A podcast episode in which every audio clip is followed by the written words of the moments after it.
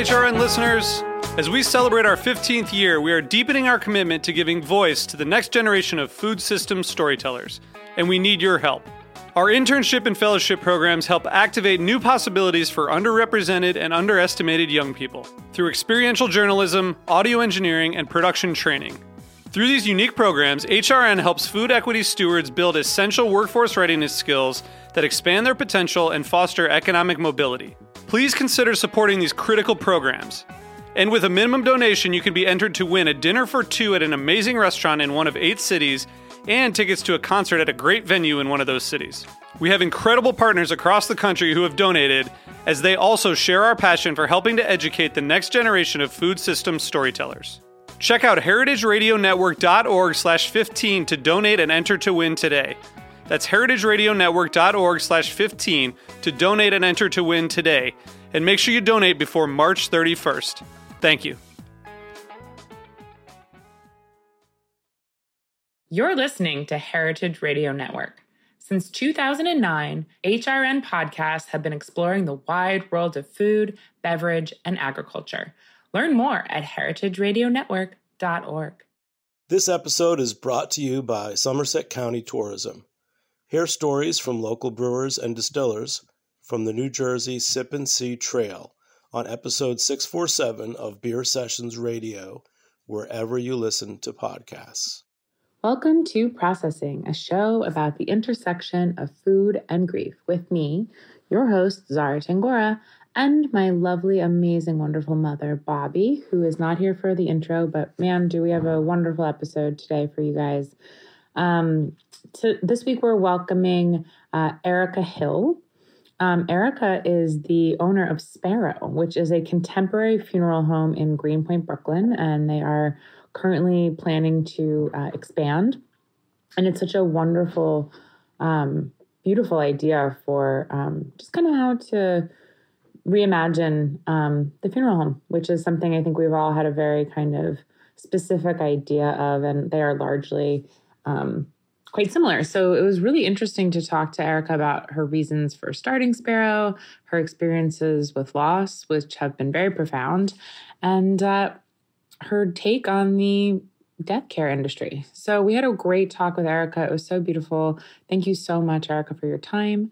Uh, it's wonderful to be back with you all this week. Uh, as always, if you have a story you'd like to share on the show, please send us the easiest way is a direct message on Instagram at processing underscore podcast, or you can send us an email at processing at heritageradionetwork.org. We'd love to hear from you. We'd love to have you on the show.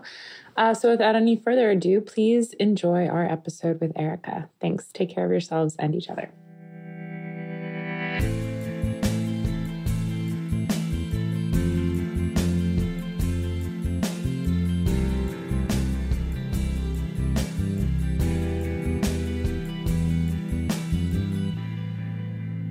Right. Well, what an amazing episode we have for you guys today. Uh, I have really been looking forward to speaking with our guest today for a couple weeks now, and uh, I'm so glad we got connected. Today, we are speaking with Erica Hill, and Erica started an incredible business. It is a kind of modern funeral home in Greenpoint called Sparrow. Erica, welcome to the show. Thank you for having me. Yeah, welcome. It's great to have you here. Um, so, I mean, this is just such a really wonderful concept. And when we were connected, I like when Frank uh, from HRN had mentioned that you two were close, I was like, this is would be such a great uh, person to have on processing because you know one of the reasons that we started this show was to disarm kind of the you know some of the fear and some of the uh, kind of traditions the very sta- uh, kind of stoic traditions surrounding death and afterlife and grief and all of that. And it seems like that uh, with what you're doing at sparrow that's kind of on the same same tip. Is that is that accurate? Yeah sparrow comes from very much the same place. And from my own personal experience and losing a lot of peers through my life and feeling like especially when it's a younger person um, going to funerals that felt like it didn't represent who they were at all and why didn't something like that exist where outside of sort of the more traditional stuff why wasn't there a place that you could go and honor someone in the way that felt right to you whatever really that meant Right. Um, so it's sort of from the same place. And I think, like you mentioned, we don't, in this society, we don't talk about death or grief or any of that so much. It's sort of hidden away behind a door and no one wants to think about it or talk about it. And my hope with Sparrow is that we can bring it a little more into just daily life so it doesn't feel so overwhelming mm. um, and yeah. scary. It's really incredible. And it was interesting when you just mentioned that, like, it doesn't feel like the funerals and, um, that you had gone to growing up or you know that we've all been to at one point or another in a very kind of traditional way like didn't feel like it represented the person. And it's just kind of struck me like it's the funeral home like the tradition of classic classical like whatever funeral homes as we know them it's their vision right? It's so specific. Yeah. in no way does it really has and in any way that i've experienced has it ever felt like there's any personality to it. You know what i mean? It's like not only like that funeral home's vision, but it's like seems to be traditionally like the same across the board, you know? Yeah, I equate it to sort of what the wedding industry was like, you know, 20, 30 yeah. years ago, um, where you people decided where they were going to get married almost based on like who had the best menu. Right. Um, and I think with the funeral home business, it just it worked as it's worked for a very very long time and you know it didn't need nobody needed to felt like it needed to change and you know with sparrow it's we do a lot of traditional stuff don't get mm. me wrong but even within the traditional funerals that we have the feedback that we get from the families is always i feel better just standing in here so mm. you know you know meeting people where they are like what emotionally what their rituals are what their customs are what their values are and like in every sense of that word. So mm. you know even if it's traditional you're in a space that feels more like it's comforting. Right. Um, and there's no one size fits all. It very much is what's important to you and that can look like a lot of different things depending on the families. I love that. That's you really know when beautiful. i was trained as a social worker you know, social workers are trained to meet people where they're at. And I had this wonderful teacher that was on the staff of Elisabeth Kübler-Ross, and we were doing home visits. And he would teach me that you have to change your size to fit in somebody else's door. And I think Zara's mm. point was so good that people are so used to changing them to fit into the door of the funeral home. And you're saying, you know, we want to know who you are so that we can, you know, make something that represents you. It's a beautiful thing. Yeah. Thank you. And I just think it's important. I know for myself, it would have changed a little bit how I was able to process grief over people I've lost. And I hope that with the families that we work with, that they feel the same way, that the experience, um, while obviously incredibly sad, and you know, there's so many range of emotions when somebody dies, but that at least this piece of it, whatever they remember of it, is positive, and they remember being in a space that comforted them and where they felt supported and where they felt seen you know and that their family was really heard and um, and respected. That's a huge thing feeling seen. So you know i'm i'm really curious um, because this is such a unique thing to do and it's such a special thing to do and i think it takes someone with a very certain kind of special disposition. Um, can you take us back i guess to what kind of what was your family life like? What was it what was like growing up? Where are you from? What were your parents like um, well, I was adopted, and mm. um, I I was born and adopted in LA and lived there until I was twelve. Um, I was adopted through a Jewish adoption agency, even though I'm by birth not Jewish. So I was raised in a culturally Jewish home, um, pretty liberal household, I would say, progressive. Um, and you know, my dad was a newspaper guy, journalist. My mom used to be a teacher and then was just not just, but then she was a stay at home mom. Um, and then when I was 12, my parents really wanted to leave LA, and my dad had grown up in New York City on the Upper West Side. And um, he had gone to summer camp, like a lot of Jewish kids in New York City do, mm-hmm. from age like five to 18 in Vermont. And his own words, those were the happiest days of his childhood. So he decided that we need to move to New England, and they picked Portland, Maine, and it's long before Google. so literally it was a map and they just decided he wanted to open a bookstore. So we drove to Maine. Um, I lived in Maine till I was 18 and um, that was a very different experience for sure than LA. And then since, you know, then I went to college and then I landed in New York City and I've been here ever since. Um, but, you know, I grew up in a household where my, especially my mom, like my friends loved coming to my house because my mom was super interested in who they were as people and would talk to them like their opinions mattered and um, just my mom was just very curious about the world and my mom had um, overwhelming ocd and anxiety and couldn't really function in the world like we would so much and i think so part of it was um, you know, finding out, learning about other people helped her feel like she was still participating, you know, mm. in a in a bigger way than she was. Um, so, but I think I I learned a lot about um, compassion and empathy through. I'm going to cry, but through her. Mm.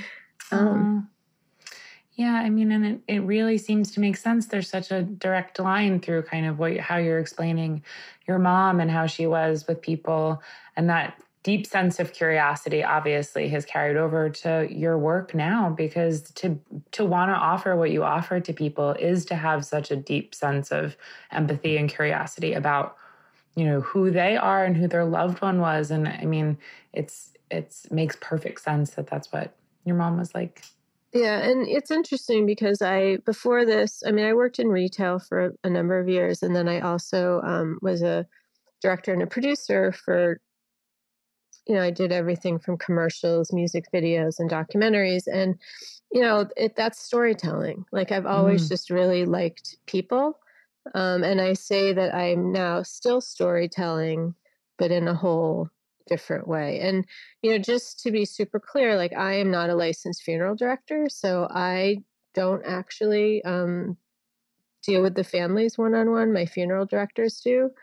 Um, and, but, you know, it's Sparrow is very much my baby. And the idea really is to um, have, grow Sparrow across the country. So we're, um, hopefully moving opening in LA in the next six months or so and you know, really provide the same idea in not just Brooklyn specific. Yeah. Um, yeah.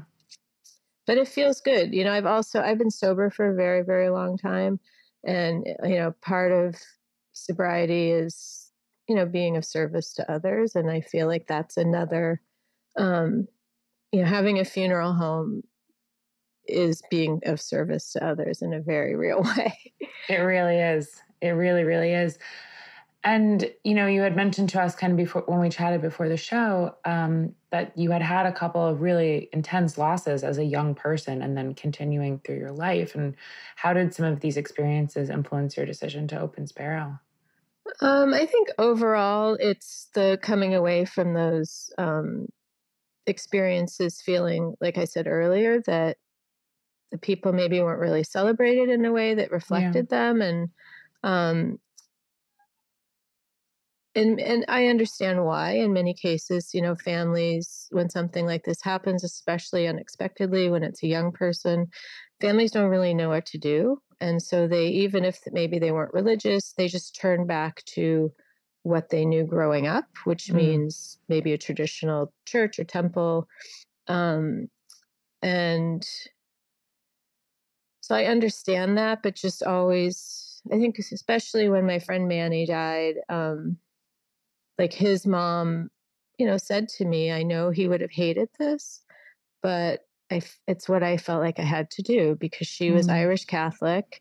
And so, you know, she, we, there was a huge church funeral and but the day before that there was the two traditional two viewings during the day which i had never been to a viewing in my life mm. um, until that and um, she's right. He would have hated, would have totally hated it. But I yeah. understand why she did it, and it came from a really good place. So it wasn't like um, it felt wrong or bad. But you know, I think even like in the case of that, if somehow, somewhere, you could have incorporated more of you know who he was. Um, and then with you know, it's just a lot of loss, I guess. And then, you know, um, I've had another friend die, and his brother said to me, I know, you know, apologized again, like he would have hated this. Like I've had three families say that to me of yeah. the people that I know. Mm. Um, and you know, part of it is too, even bigger than just providing something different, is trying to get people to talk about death at an earlier age, so that when some, if God forbid somebody dies at an age that's not, you know, sort of cycle of life death, um, that the family knows what they wanted. So I, you know, I've seen that in my personal life, and then I've seen it here with Sparrow, where a younger person dies, the family didn't ever talk about it, has no idea, and then, you know, at Sparrow, we've had a few cases, families where they're fighting over what their loved one would have wanted, and it's so. Um, it's just really sad to watch because you know they're all coming from a really loving place but they don't agree and then the person their loved one is just in our care until they can make decisions and i think there's a lot of guilt around like did we do the right thing or is this what they wouldn't have wanted? So again like encouraging people when they're younger like as young adults even making sure that people in their lives know really if something happens to me, I would like to be cremated, or I want to be buried, or I want a church service, or I want to um, be turned into soil, or, you know, whatever it looks like.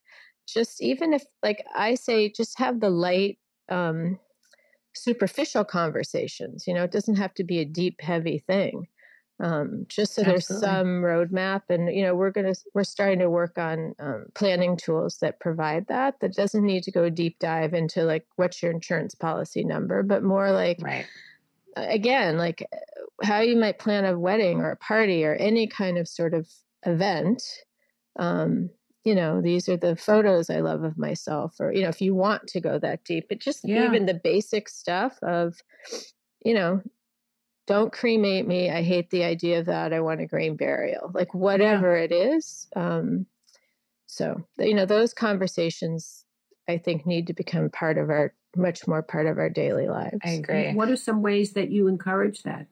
How do you do that with Sparrow?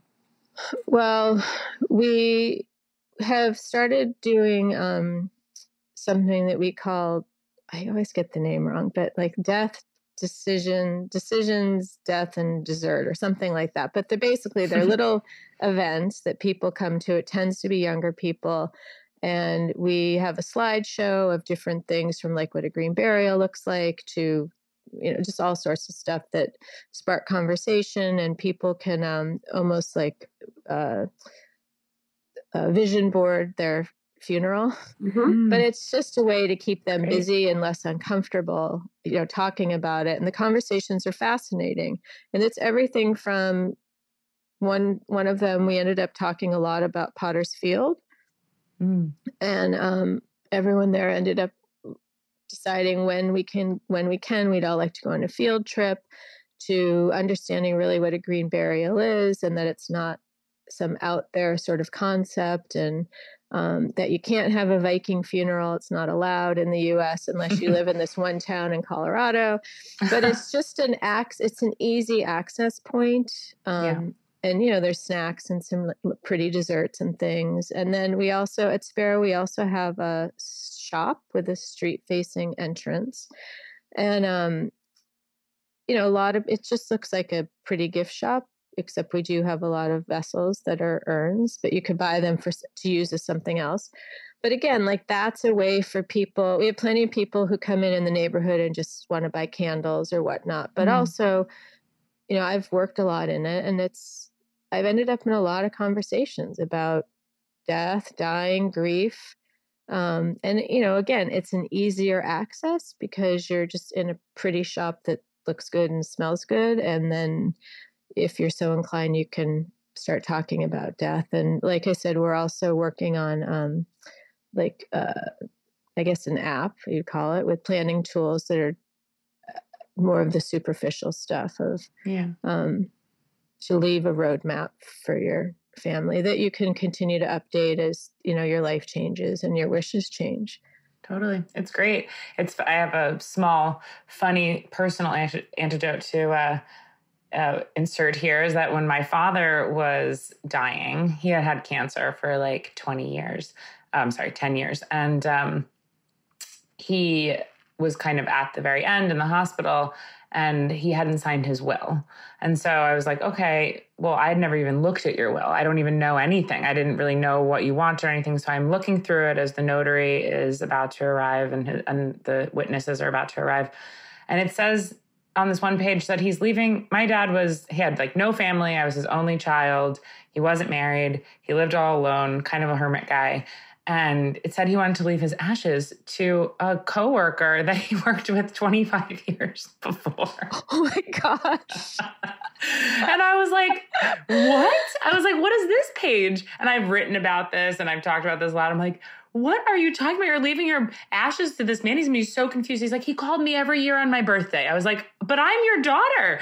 And he's like, I thought you would think it was gross. I was like, what? I was like, you're gonna sit on his coffee table? He barely knows you he's like, I want him to take me out to Robert Moses and sprinkle me. And I was like, sprinkle you like it was just such a confusing but the it's funny and and wild as a story but actually like i was so hurt right like i was so hurt and so surprised and so like truly devastated it just brought up so much stuff for me and had would we been able to have this kind of conversation prior had the you know conversation itself not been so sad and uncomfortable and like you know, this wasn't some surprise. He had had cancer for 10 years, right? Right. Uh, this moment could have been so different, right? Like, even if I found out he wanted to give the ashes to this random person, I would have been able to deal with it in a time where I wasn't already so like stretched thin because he was dying and right. because of that everything that entailed, you know? So right. I think it's so incredibly smart and and brave, right? And like, you know, I think we are all so much braver than we think we are. And I think like when death happens, when grief happens, when loss happens, like in our brains before that happens, I think we imagine it as completely impossible. And when it happens, you move through it and it is painful and it is sometimes funny in parts and sometimes sweet in parts. But I think like this kind of imagination that it's so unthinkably like you can't get through it prevents us from being able to talk about it and preventing us from talking about it we're like left as you said kind of without a roadmap when it eventually happens. And so i think you know what you're doing is like so smart and encouraging other people to be braver on grief and loss is really important. Um, i have a question though. Where who got your dad's ashes? I did. Okay. I ripped the page. I ripped the page of the will up. I was like, we are not notarizing this page. And then I was like, I'm going to sprinkle you in the parking lot of the Walt Whitman Mall, which go. is just like a random mall near the house. But I didn't actually.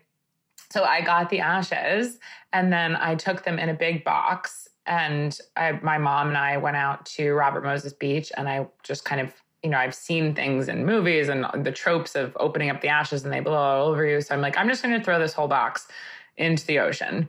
And then I guess my name and phone number or ad, Bobby's address for some reason his they name, weren't married was name, in there. His name was on there on the box. Because his right? name and I hmm. guess Bobby's address.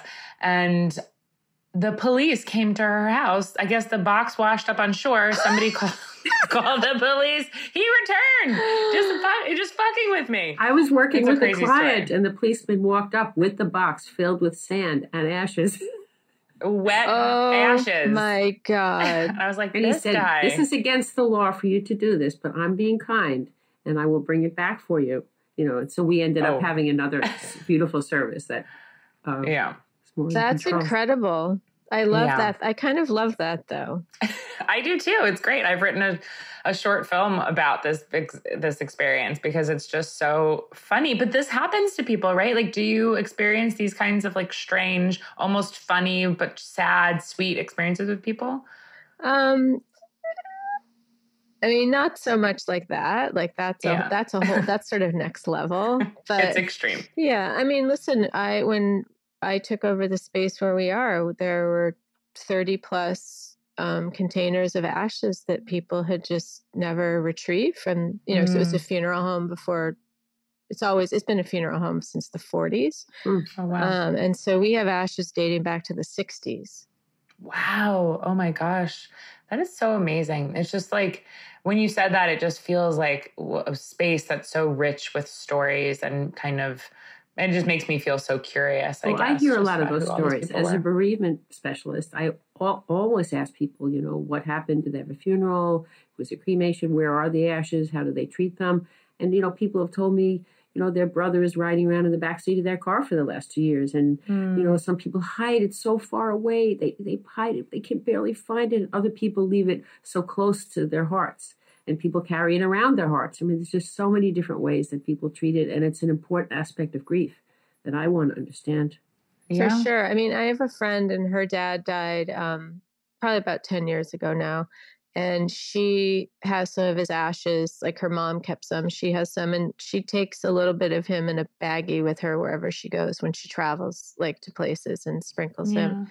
You know, my dad, when my mom died in 20, 15 um, she was diagnosed with lung cancer thank you and um, she was given two weeks to live and essentially that's what happened for her it was perfect because mm. she couldn't have handled treatment and all that but um um and she wanted to die at home which she did but my dad while she was dying my dad was like um she told me what she wanted done with her ashes and um which was to essentially save them until my father died. So my dad kept him. And then once he had died, she wanted me to.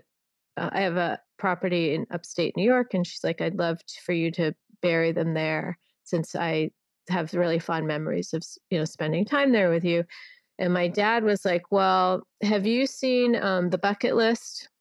And I said, No. And he goes, Well, this isn't going to resonate with you. But anyway, put me in a chock full of nuts coffee can. And I was like, all right, whatever. And um, so then my dad was dying, and um, this he died in September of last year, and he said that again. Hmm. And mm. he wanted, but he wanted some of his ashes sprinkled at the lake where the camp that he went to every summer, and then some mm. with my hmm. mom.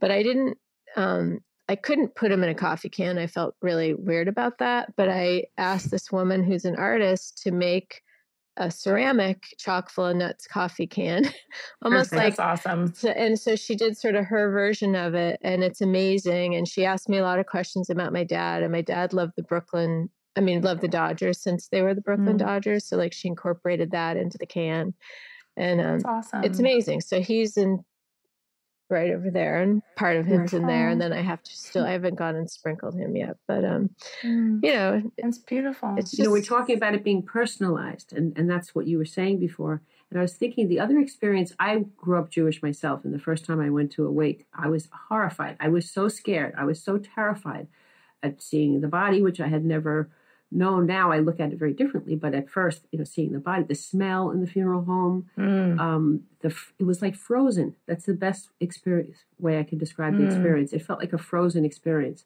But when you bring warmth and personality and stories, um, the real life of a person, it just takes away that frozen. It melts, and, and there can be humor, mm. as you were saying before, Zara. There can be, you know, I I laugh with my clients all the time about about death you know we have well because that's i mean i think once you've experienced death and, and grief you realize it's not a sure i mean you can be overwhelmingly sad and um and it just be an overwhelming experience but it's like a roller coaster right? So it's like one minute you're hysterically crying like i could cry about my mom still but i also can laugh and even in the the worst of it when it you know when it's all new and fresh it's that same thing you know because i think you know that to me that's what a whether it's a memorial or a funeral or whatever like that's the whole goal to me is community and being able to come together and remember this person which includes like telling stories about them and mem- having memories and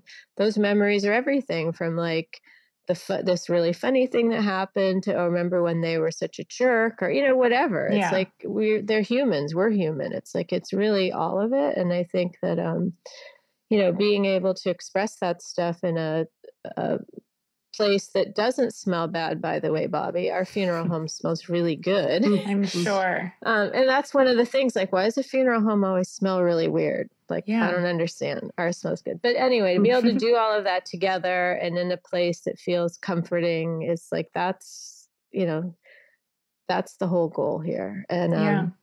you know, it's so far, you know, every family who's come, who's ended up coming to us has, you know, I hear the same thing again and again of like, this is, this space is so beautiful. I'm so happy that we did this here. Even families that were a little hesitant at first, like it, you know, we're, we, we're situated in a traditionally Polish community. And, um, and there's definitely been some of those families who they're much more traditional and were really hesitant because we look very different, who in the end have always left um, really happy like and feeling like you know it, it served their purposes and then some you know um that's great so it's great i mean you know I, it kind of struck me earlier when we were chatting just about how I think there, and tell me if you agree with this with people who you meet, um, that there might be some guilt associated with having a service um, or funeral that like is joyous in any way, like that almost the kind of the traditional way that we see funeral homes operate and funerals operate feels like it is uh, honoring the loved one in some kind of somewhat puritanical way in this country we've been you know that many people kind of adhere to sterile and that like when when someone dies that like that kind of textured experience that we are kind of discussing right now um, is something to feel guilty about. But like, I think the truth of it is exactly what you're saying. There are so many feelings that arise, and there are so many important things to like. My actually, my best friend just like lost their stepmom this week, and you know, my advice to them was kind of just like look around and like pay attention because these experiences are important, and be open to kind of whatever mood strikes you, you know, or wherever you're at, and it's like all okay. And I wonder, I mean, you're kind of just mentioned it with you talking about how maybe some of the traditional Polish families feel ambivalent about this. But um, do you see that often that people kind of come in feeling like ambivalent to celebrate you know celebrate i mean i guess like the word celebrate feels like important and it's something that's missing from the conversation in, in funerals um i think i'll say what i see is that um I don't know if it's ambivalent. I think that it's if you grow up in a in a traditional way where you um you know you're taught certain customs and traditions and whatnot i think it's hard sometimes to break out of that mm-hmm. um and um you know we really i've seen the gamut to be honest. I've seen you know we've had funerals that are traditional that feel full of love and light and there's everything. There's the humor there's all of it. We've had um you know memorials that aren't traditional at all that are probably you know encompass everything that you know i might want mine to be like mm. um, and then we've had some very traditional things that feel very stoic and mm. almost um, uh not cold but just feel very you know this is how this is how you mourn so i think yeah. that it's to me it's just more what you're you know again like kind of what the environment that you've grown up in is and what what you're sort of taught you're supposed to do or not do. Um but you know for the i would say 90% there's a whole gamut of everything. Um but it's been you know it's been fascinating for sure. Mm-hmm. totally. You know we kind of started off saying that like the reason we started this show is kind of to disarm the conversation around grief. And for us it's by talking about food right? Right. And for you like i think you're describing your beautiful storefront and kind of just different like look and different approach to talking about these things is helping to disarm the same conversation. But going back to food i mean you had mentioned a couple like that you're not much of a cook in your daily life, but that you have some really strong food memories that remind you of both your mom and dad. So I'd love to hear about that. And then, you know, kind of as a follow up, I would love to hear a little bit about how food plays a role in, in you know, your clients' yeah. lives and their celebrations of of life. So my growing up, my, you know, my mom we had very, you know, normal food. My mom wasn't like a huge, she wasn't a gourmet cook by any means, but, um, you know, she is Jewish, and there's the thing of you always got to make sure everybody's eating it. Well, actually, she's half, mm. she was half Swedish oh, and wow. half Jewish. Um, but like my mom always even as an adult do you want some apple slices and cheese like always like that is such a my mom thing at any hour of the day and then she used to call um what did she call a Jew she had her she my ex-husband she would always try to get him to eat like a jewish guy sandwich was basically pastrami and coleslaw i don't know um but my dad later um after he retired became a he loved to cook like he just loved to cook and he would make Indian food and um, uh, he loved Thai food, which he would make one sort of Thai dish. But, you know, for him, uh, he started finding joy in cooking as he got, you know, like started in his 60s, I guess. And that was really fun to watch. And he would just cook for my mom all the time. And um, I don't know. So I, for like with them, like my mom, it's, it's the apple slices and the cheese. My dad, he didn't cook this, but like when I was taking care of him, he'd always want a grilled cheese sandwich, so and French fries. Um, but he used to cook um, uh, really nice, some really nice um, Indian dishes with couscous and whatnot. So that like that kind of food always makes me think of my dad. Um, but you That's know. I it's I don't know why I don't cook, to be perfectly honest, because both my parents did. So I'm not quite sure what happened there. But hmm. um, sometimes it skips a generation. I don't know. I mean, like I, I here's the funny thing: I am very capable of cooking. It's not like I'm a bad cook, and I actually yeah. enjoy baking. I just don't do it. Yeah. Um, a lot, but we um, all focus on different things. We can't do everything. Yeah, you know, so, I hundred percent. Yeah, you know, I like to make like if we're having Thanksgiving or something, I I I will cook that, you know, the traditional stuff. Yeah. And then, like, I always love to make a baked mac and cheese. I guess that's what my kids Yum. would tell you is my my go-to dish.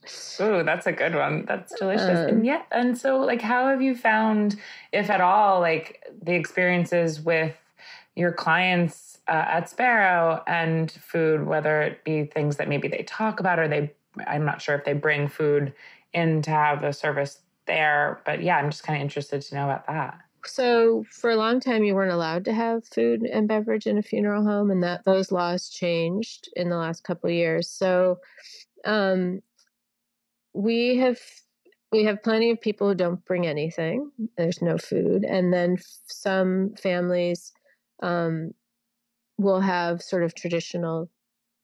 They'll have it catered, and they'll have traditional dishes, whether that's mm-hmm. um, we just had a funeral the other day for a woman who just turned 40 and so they had a lot of um, they chose to have a lot it was a polish family they had a lot of polish desserts it was all mm. desserts mm. um, and you know some of our memorials they just like finger foods that the people liked and then we had mm. one of our memorials the woman who had died she loved um, ve- vegetarian sushi.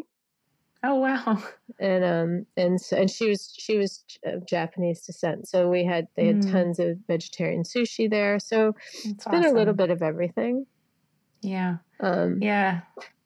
It's interesting what people like. I remember when my dad died. Uh, my first, and he didn't have a lot of friends. He had a handful of people who could invite, and like out of that handful, only a couple showed up because it was the Super Bowl that day. Oh, jeez. Yeah. And so, but my instinct, no matter who was going to show up, was that I needed to make lasagna and meatballs and garlic bread and those kind of things. Well, I think, you know, comfort food, right? Yeah. Yeah. It just, it just was such, so instinctual. And I remember Bobby came down to meet me and help me out with some stuff. And we went and drank Manhattans and had that whole experience because he loved Manhattans. So, yeah, there's just some things that just feel good. And then we've also spoken to so many people about kind of, you know, the food and grief experience where the things that their loved one loved or that they ate together, like they can't have. You know what I mean? Too hard. You know, we talk about the bittersweet experience. You know, that yeah. I mean, I, yeah.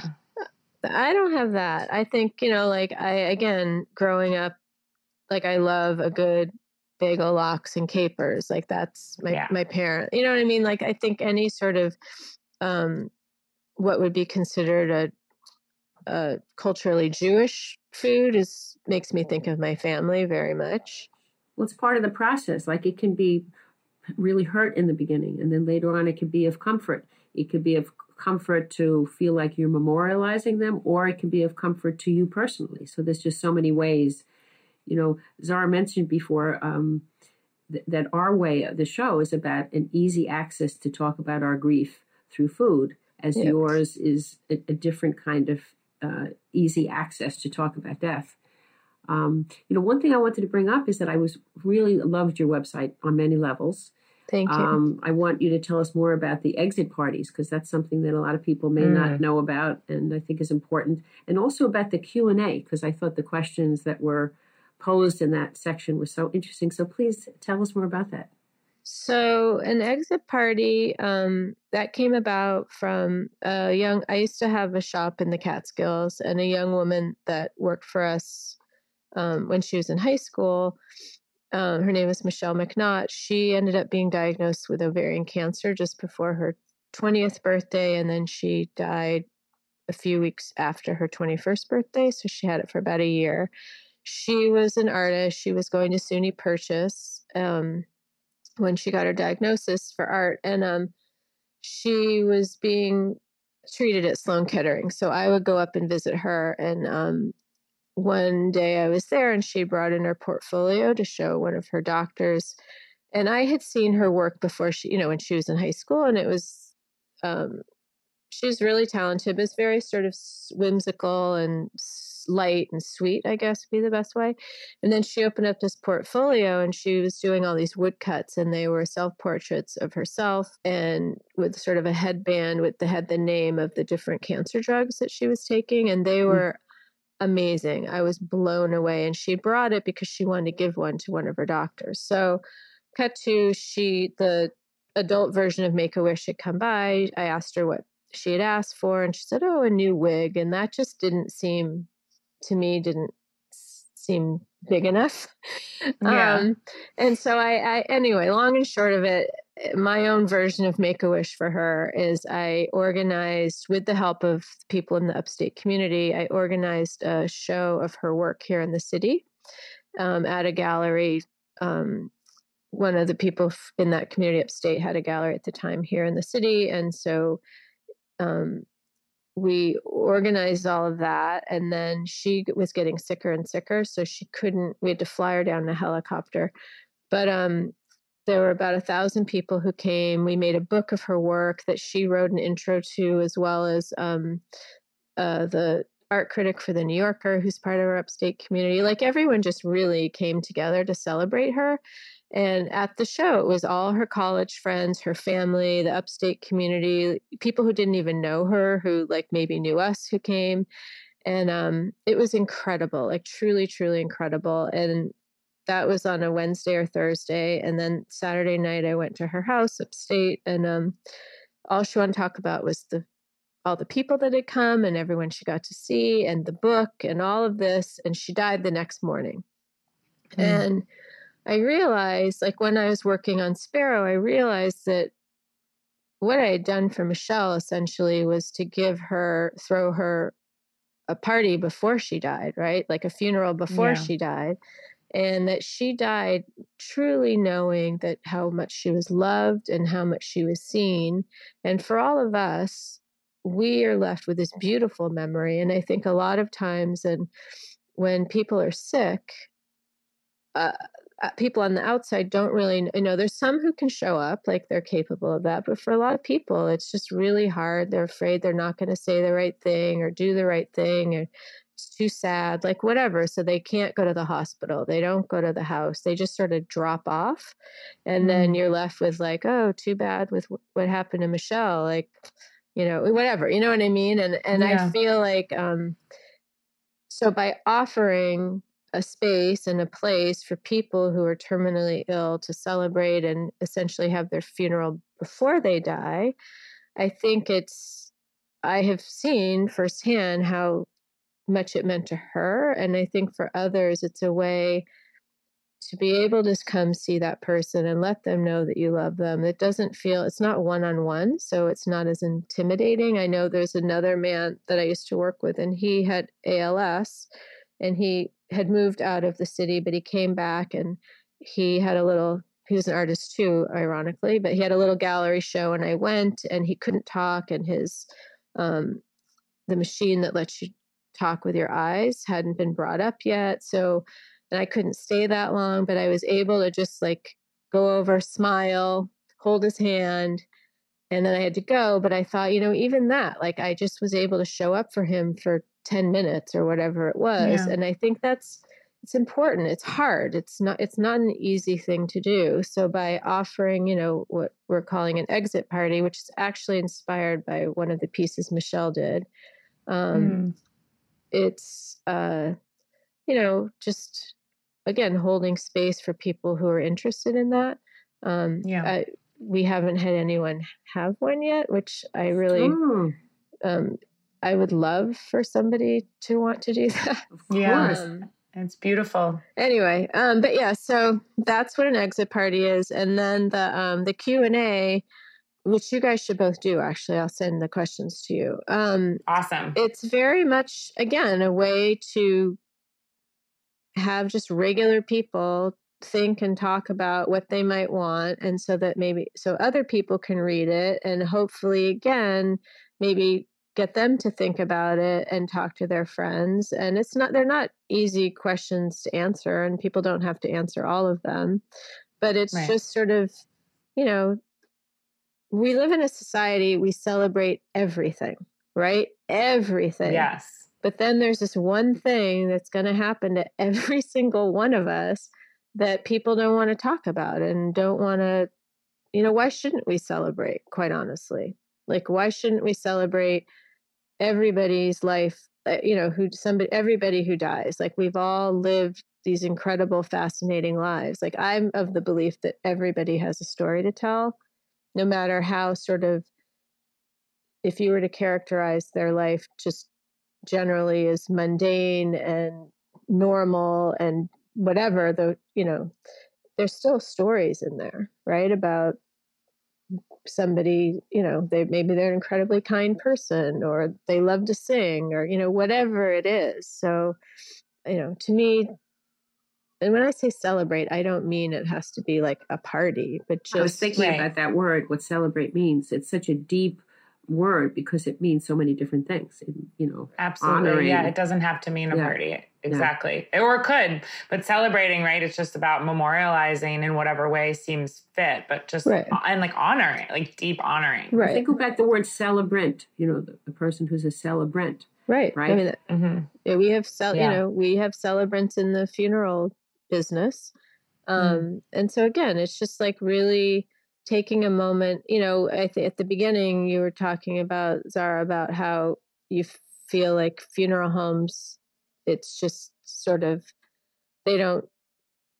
I don't know how you put it, but basically it's one size fits all, right? Yeah, it's yeah. But if you're truly celebrating somebody, it you know, it could be as simple as the music. You know, for some people, truly, even at Sparrow, it's as simple as the music that we play totally is the kind of music that that person loved and maybe that's the only thing about the funeral that's sort of different or unique but that's okay right. that's one that's something that truly represented that person like absolutely yeah. yeah and to be able to have what i think what um, you're doing that's so cool is that your space and your ethos seems to be malleable and tailored to the person. I guess what I was trying to say in the beginning is that these spaces that we've all, you know, kind of have as the, um, you know, the idea of what a traditional funeral home looks like are not they're very fixed. Like they're not they're not malleable. They're not you know kind of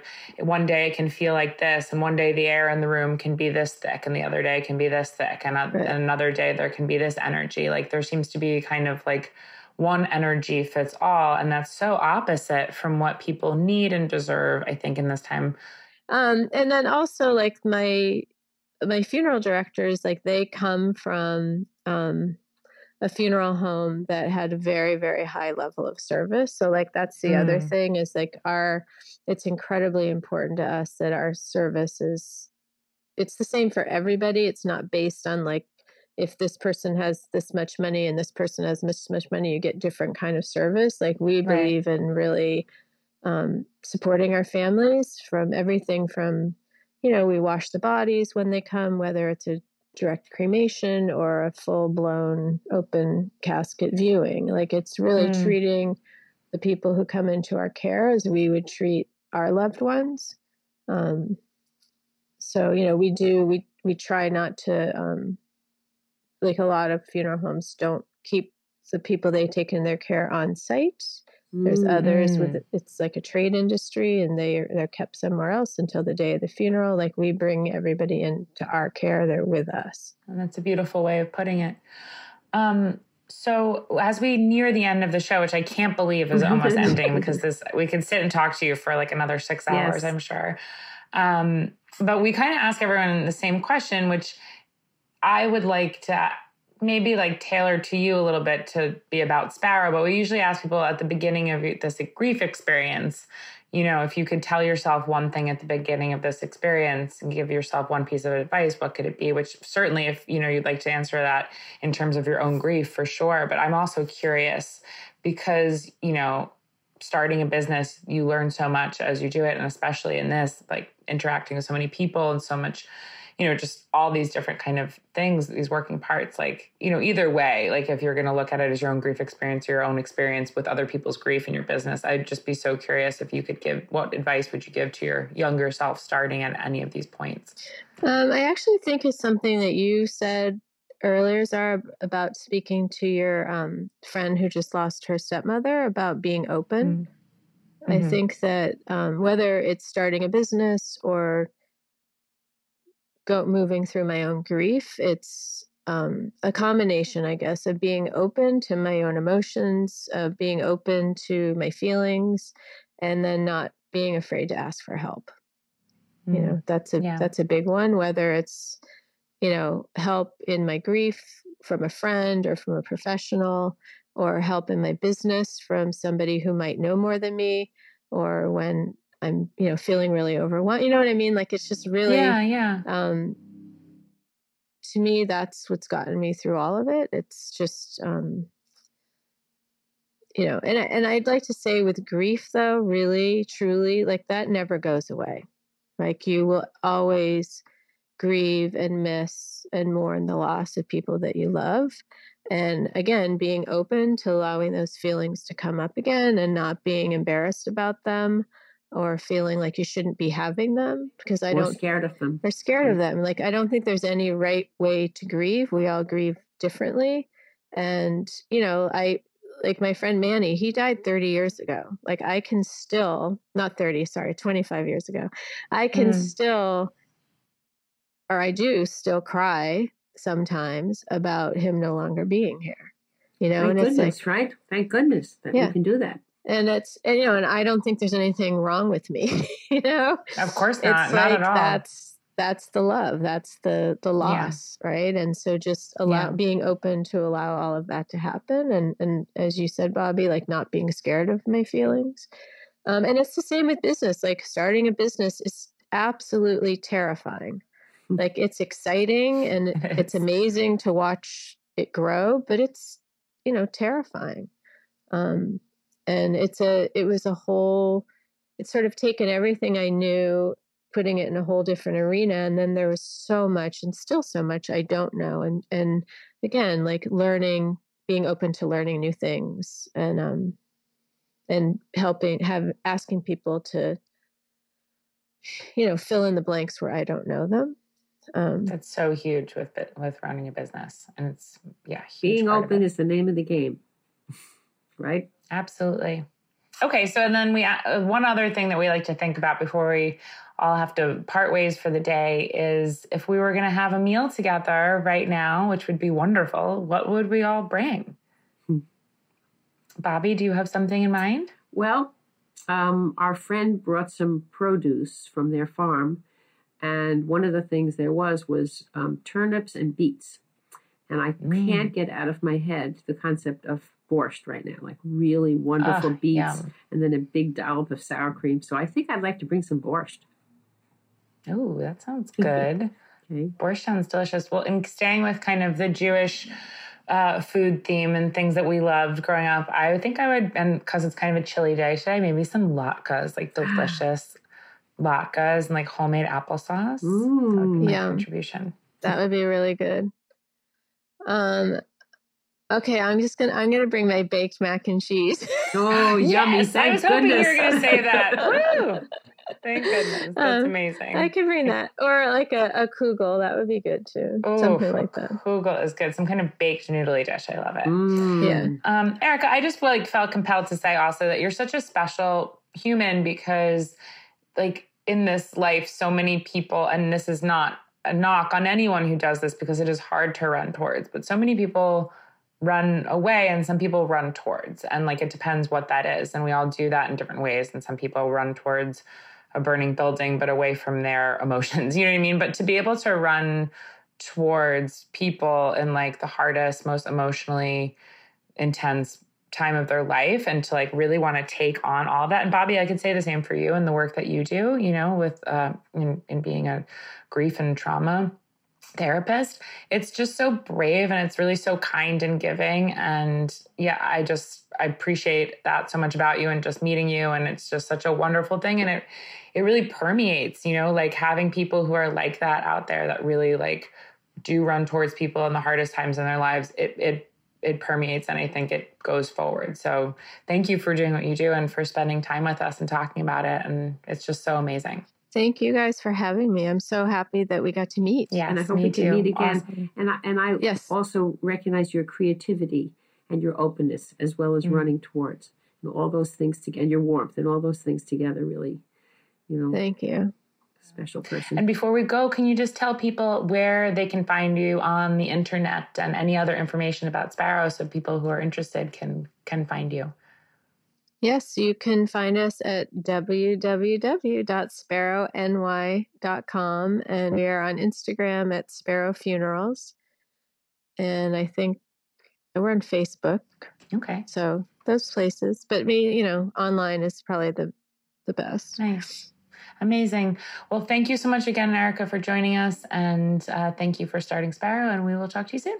Thank you guys too. Have a good day. You too. I'm Jimmy Carboni, host of Beer Sessions Radio on HRN. I recently hosted a live podcasting event with local beer and spirits makers from beautiful Somerset County, New Jersey. We spoke on the farm that is home to Flounder Brewery and Belmar Distillery, one of the most beautiful stops along the Sip and See craft beverage trail.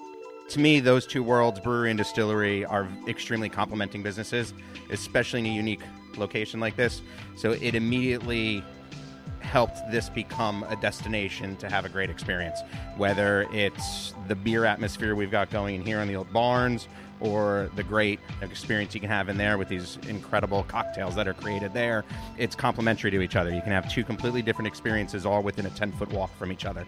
Before the event, I was able to tour the area and see the historic bridge tender's house along the serene D&R Canal walk the bike and hiking trails, and take in the lush farmland. Then we settled into the centuries old Dutch barn turned brewery for a lively discussion.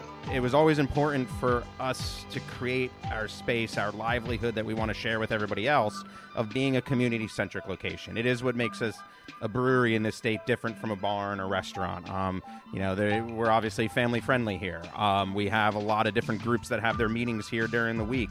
We just really want to become a community hub. You can listen to this episode of Beer Sessions Radio, available wherever you get your podcasts. Thanks again to Somerset County Tourism for supporting this episode.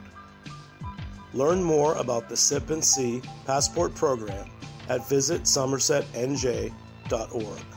That's visit S O M E R S E T N J dot org.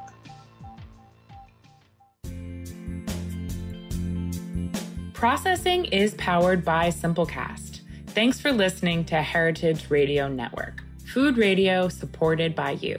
keep in touch at heritageradionetwork.org slash subscribe.